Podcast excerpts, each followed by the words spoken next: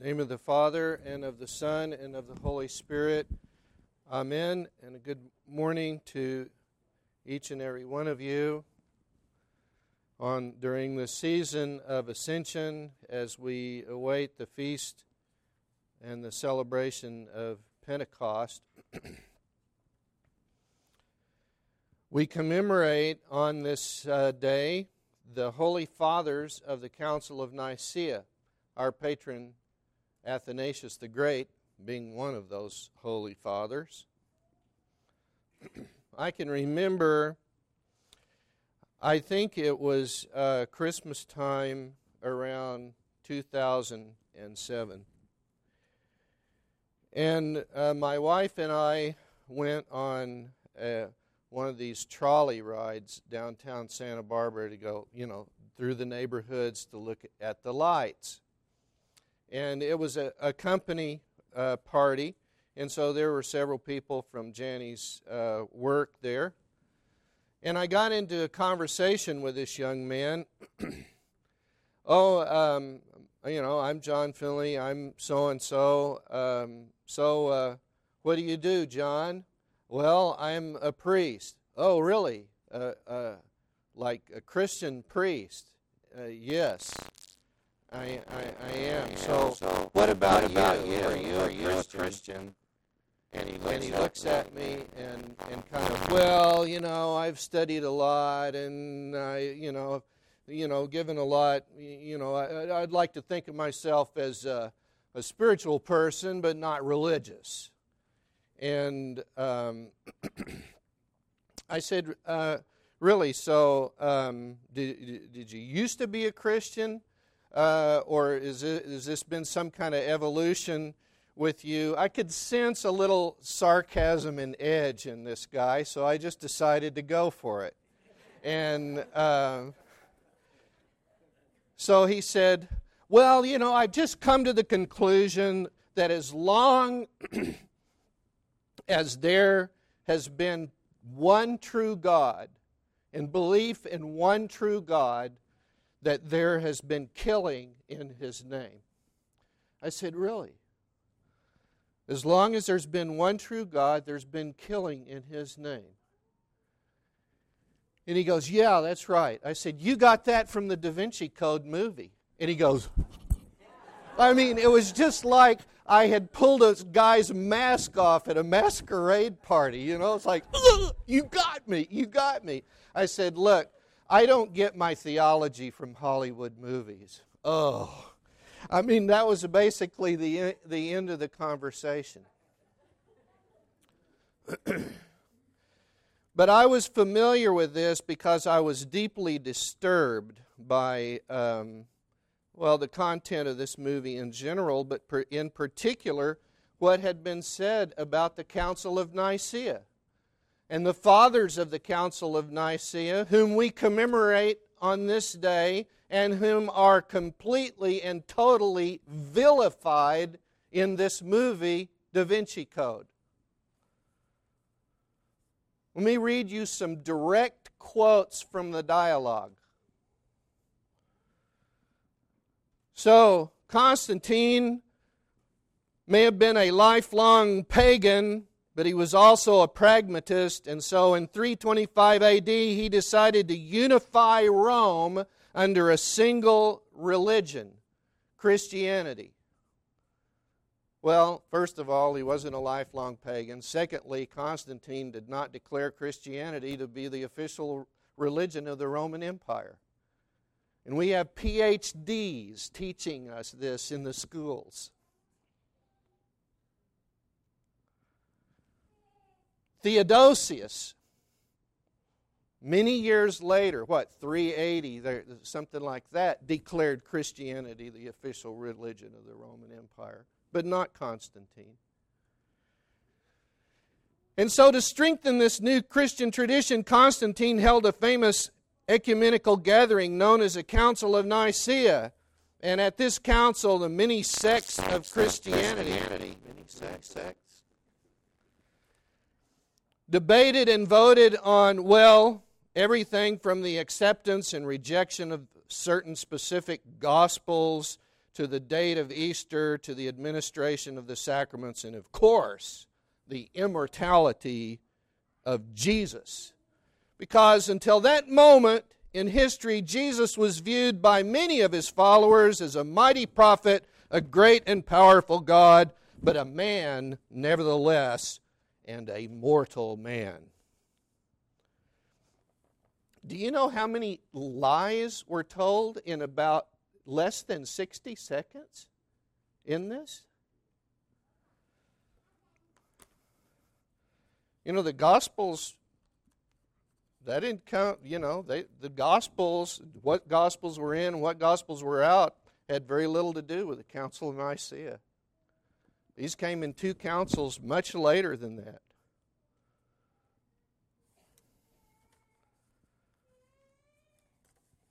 So the young lady said, Who is God? Who is man? How many people have been murdered over this question? And he answers, As long as there has been one true God, there has been killing in his name. So, are we to believe then that during the time prior to the common belief and notion in the Roman Empire that there was one true God, that there was peace and tranquility? That's what we're supposed to believe? That when people when societies worshiped multiple gods that everything was fine? What history are we reading?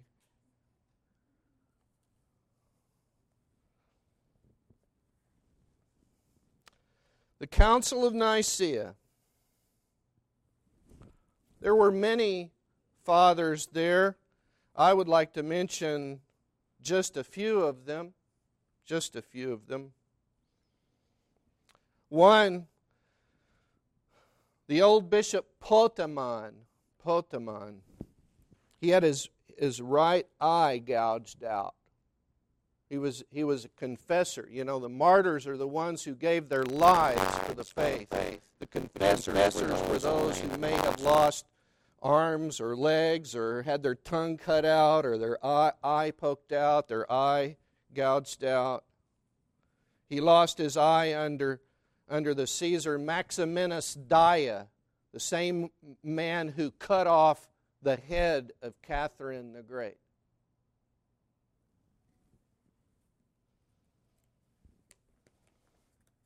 Saint Constantine. Saint Constantine. was there. He called it. It was at his house. And where Nicaea was, it, it was the summer home of the emperor. It was a summer palace. And he gathered everyone there to his, to his summer palace. He paid for it. He called it. They probably wouldn't have come if he hadn't. Alexander of Alexandria Saint Alexander, the mentor and, and a spiritual father to our patron Athanasius. Eustathius of Antioch, Bishop of Antioch, and he was, he was uh, put in charge and, and, and uh, chaired the council meeting at the request of Constantine. Marcellus, Bishop of Ancyra, uh, Spiridon uh, Bishop of Trimithus.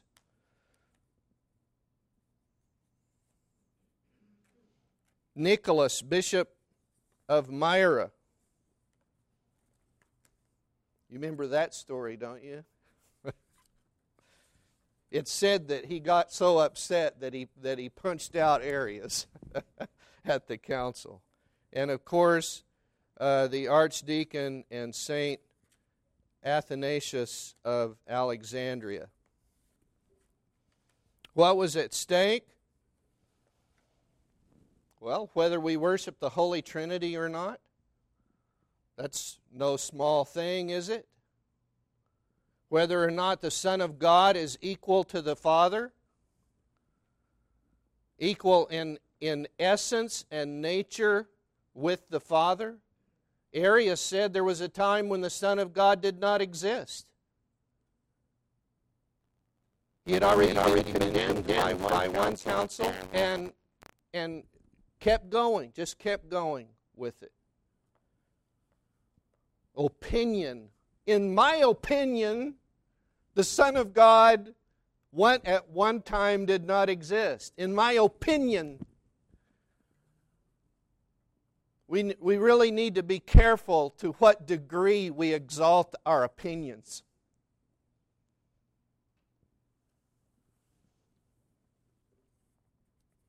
The opinion of, Her, of, of Arius. We sing it every time we celebrate the divine liturgy.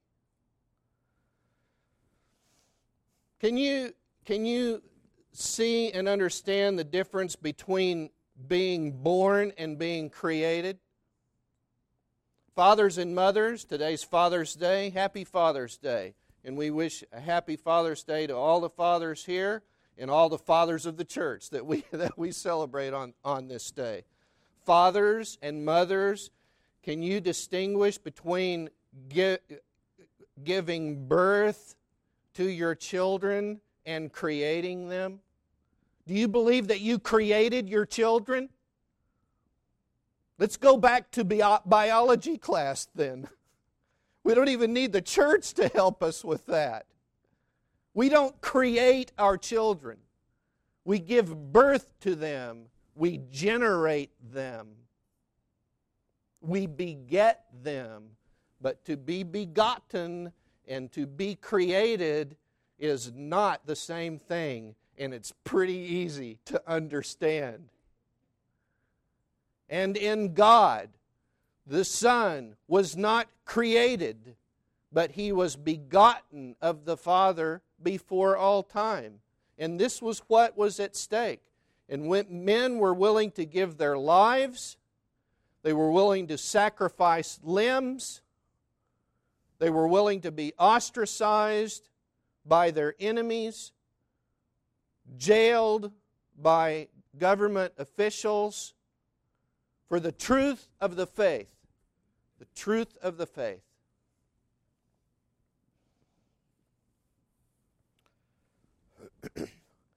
St. Nikolai comments on this one verse Keep, keep them, keep them, O Lord. Keep them in thy name. Heavenly Father, keep them in thy name. As we have already mentioned, St. Nikolai says, Christ's prayer is not only for the apostles, although it is first for them, but is also for those who have and will come to faith in Christ through their word. This prayer then was also for the Holy Fathers of the First Ecumenical Council that we commemorate today. Keep them. The Lord prayed to his Father, and the Father kept them from the errors of Arius, inspired, illumined, and strengthened them by the Holy Spirit to defend and confirm the Orthodox faith.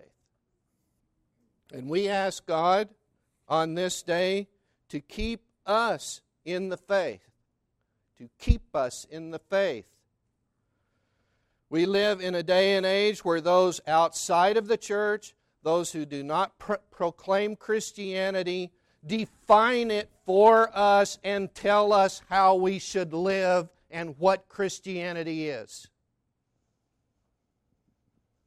And that definition is largely love only. Love, that's it. We just love each other.